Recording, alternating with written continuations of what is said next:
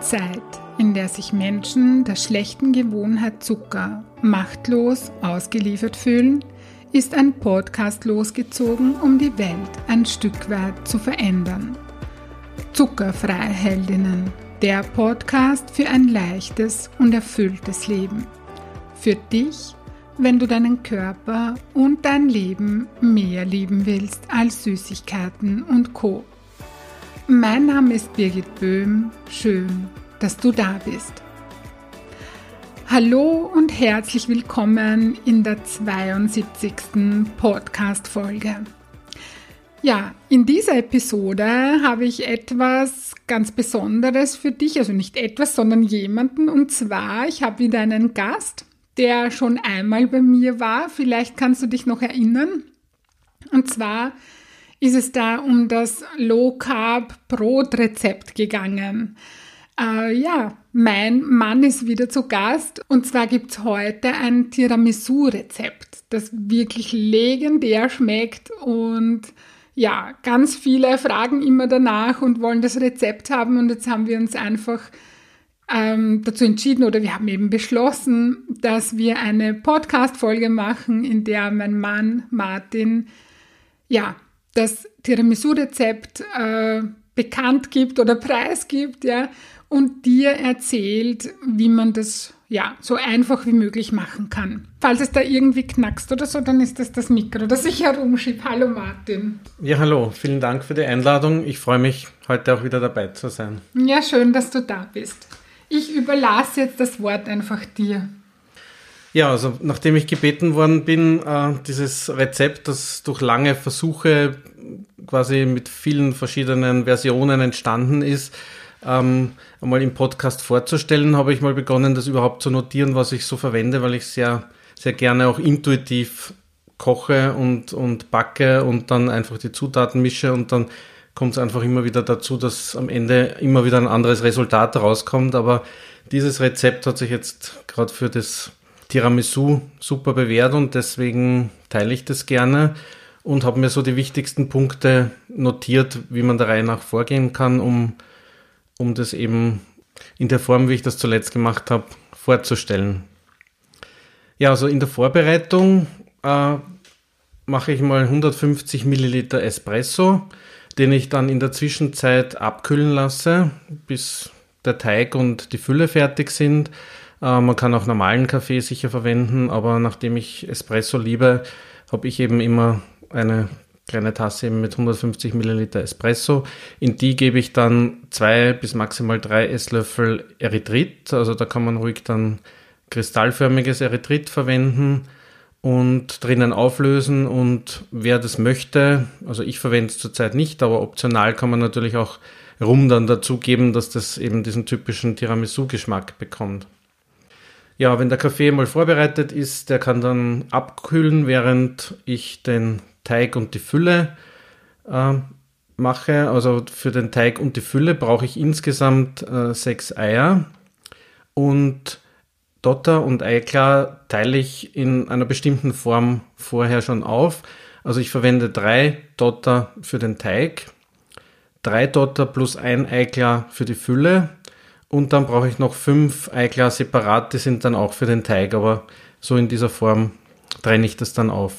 Ich beginne dann mit dem, mit dem Teig für die Blätter, die zwischen der Fülle reinkommen, mit Entschuldigung, dass ich dich unterbreche. Normalerweise kommen da ja äh, Biskotten rein, oder? Mhm. Ja, genau. Und du machst den Teig, weil da fragt immer jeder nach, was, was du statt den Biskotten verwendest. Und äh, ja, wird der Teig einfach selber gebacken.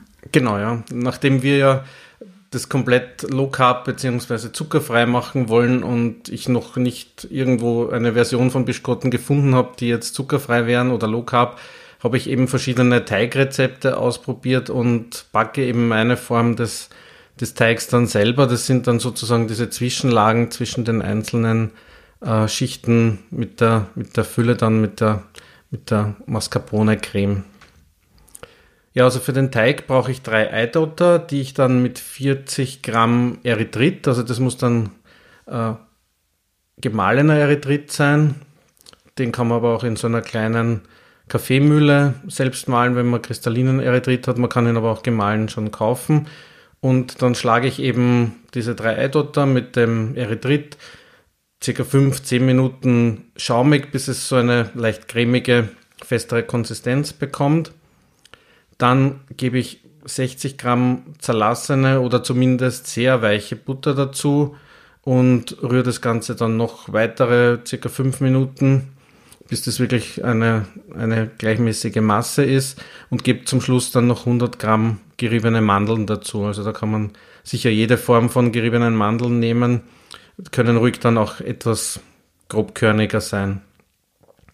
Dann schlage ich von den fünf Eiklaren einen Schnee, also ich, ich mache dann noch separat aus diesen fünf Eiklaren den Schnee, den ich dann unter diese Masse, die ich vorher mit den drei Eidottern gemacht habe, unterhebe und dann wird das Ganze ganz vorsichtig verrührt, bis die Masse ganz gleichmäßig ist und die ist dann auch relativ weich und flüssig und die kommt dann auf ein Backblech. Also für dieses Backblech, das belege ich dann mit einem Bogen Backpapier und verteile dann diesen flüssigen Teig ganz gleichmäßig drauf bis an die Ränder raus. Also dass es eine schöne Fläche gibt, überall auch gleichmäßig hoch ist nach Möglichkeit. Und dann kommt das Ganze ins vorgeheizte Backrohr, also mit Ober- und Unterhitze, 180 bis 190 Grad schon mal vorheizen und dann kommt es eben rein für ja, also acht bis zehn Minuten. Das ist je nachdem, wie der Teig eben, wie er sich verfärbt. Also er sollte nur ganz leicht goldgelb sein. Also der kann dann ganz schnell verbrennen. Da muss man immer dabei bleiben und ja, sobald er goldgelb ist, nach acht bis maximal zehn Minuten herausnehmen und auf dem Backblech mal auskühlen lassen. Also der sollte dann, wenn man später alle Zutaten zusammengibt, in die Form schon absolut ausgekühlt sein. Ja, anschließend kümmere ich mich dann um diese Fülle dazwischen, um diese Mascarpone-Fülle, diese Creme.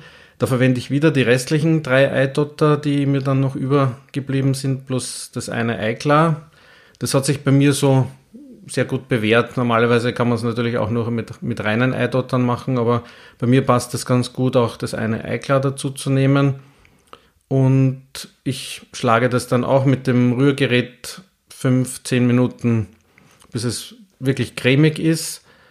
Dann kommen noch 100 Gramm Erythrit dazu und dann wird es eben weiter cremig geschlagen, bis es eine feste Creme ist. Und zuletzt kommen dann noch bei meinem Rezept zweimal 500 Gramm, also das sind diese Becher Mascarpone dazu. Das wird dann nur verrührt, bis eine gleichmäßige Konsistenz hat.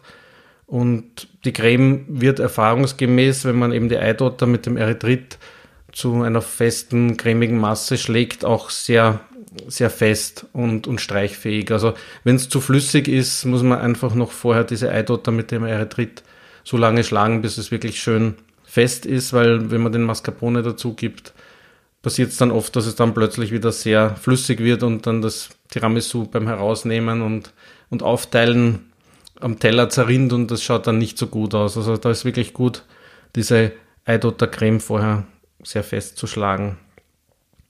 Ja, und dann kann man schon beginnen, äh, das Ganze, ich verwende eine Kastenform, du kannst natürlich auch jede andere Form verwenden, die passend ist. Für meine Kastenform hat sich ganz gut ergeben, weil die hat in etwa die Länge ähm, der Backblechbreite. Das heißt, ich kann diesen Teig, den ich am Backblech habe, in drei äh, längliche Streifen schneiden. Und das geht sich dann genau aus von, von der Fläche des, der, Kastenform, dass ich das dann reinlegen kann und das komplett abschließt und genau die Form hat. Aber man muss halt dann einfach experimentieren mit anderen Gefäßen, dass eben die Fläche immer komplett bedeckt ist.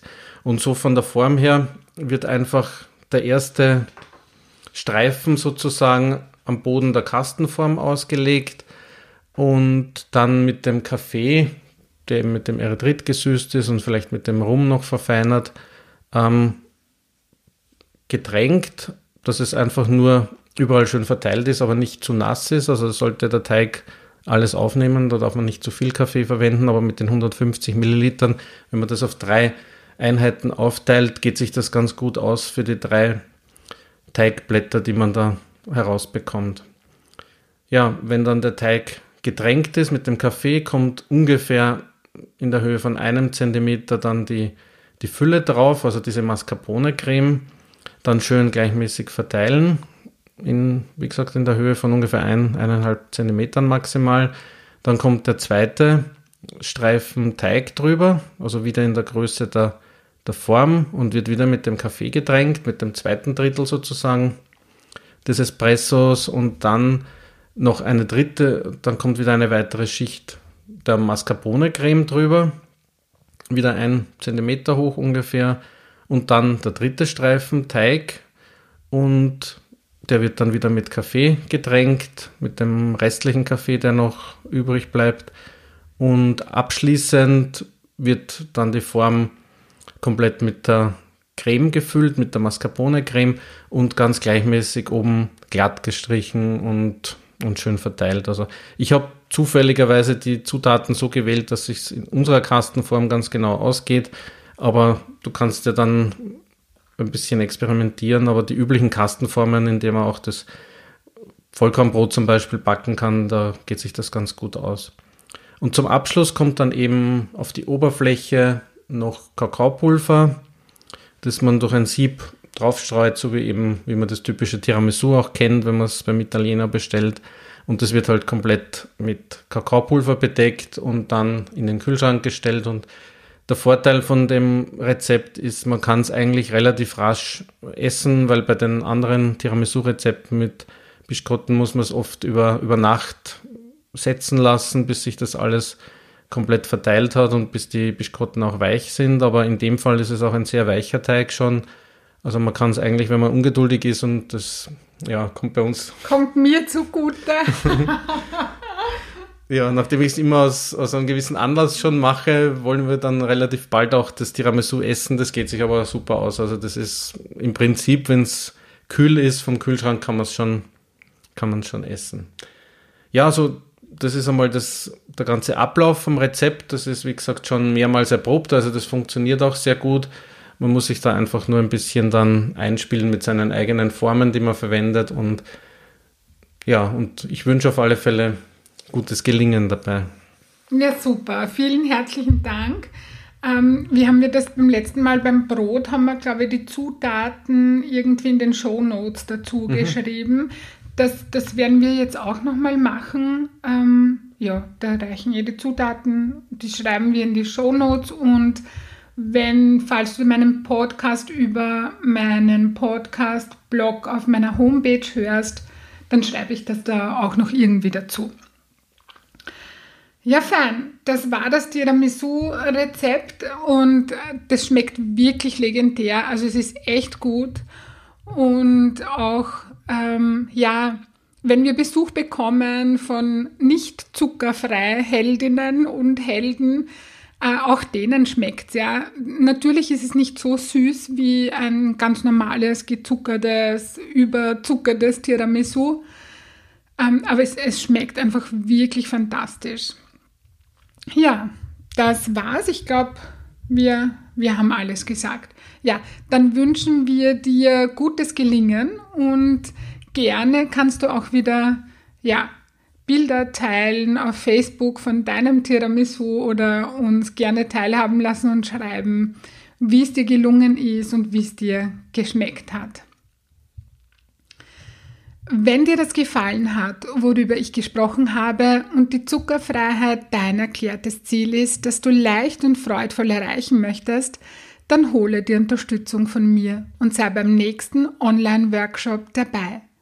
Alle Infos findest du auf meiner Homepage unter www.birgitboehm.at. Ich freue mich auf dich und ich hoffe, du konntest dir aus dieser Folge etwas Wertvolles mitnehmen. Wir schicken dir nun ganz liebe Grüße und denk dran, weniger Zucker ist mehr Leben. In diesem Sinne, alles Liebe und bis bald, deine Birgit.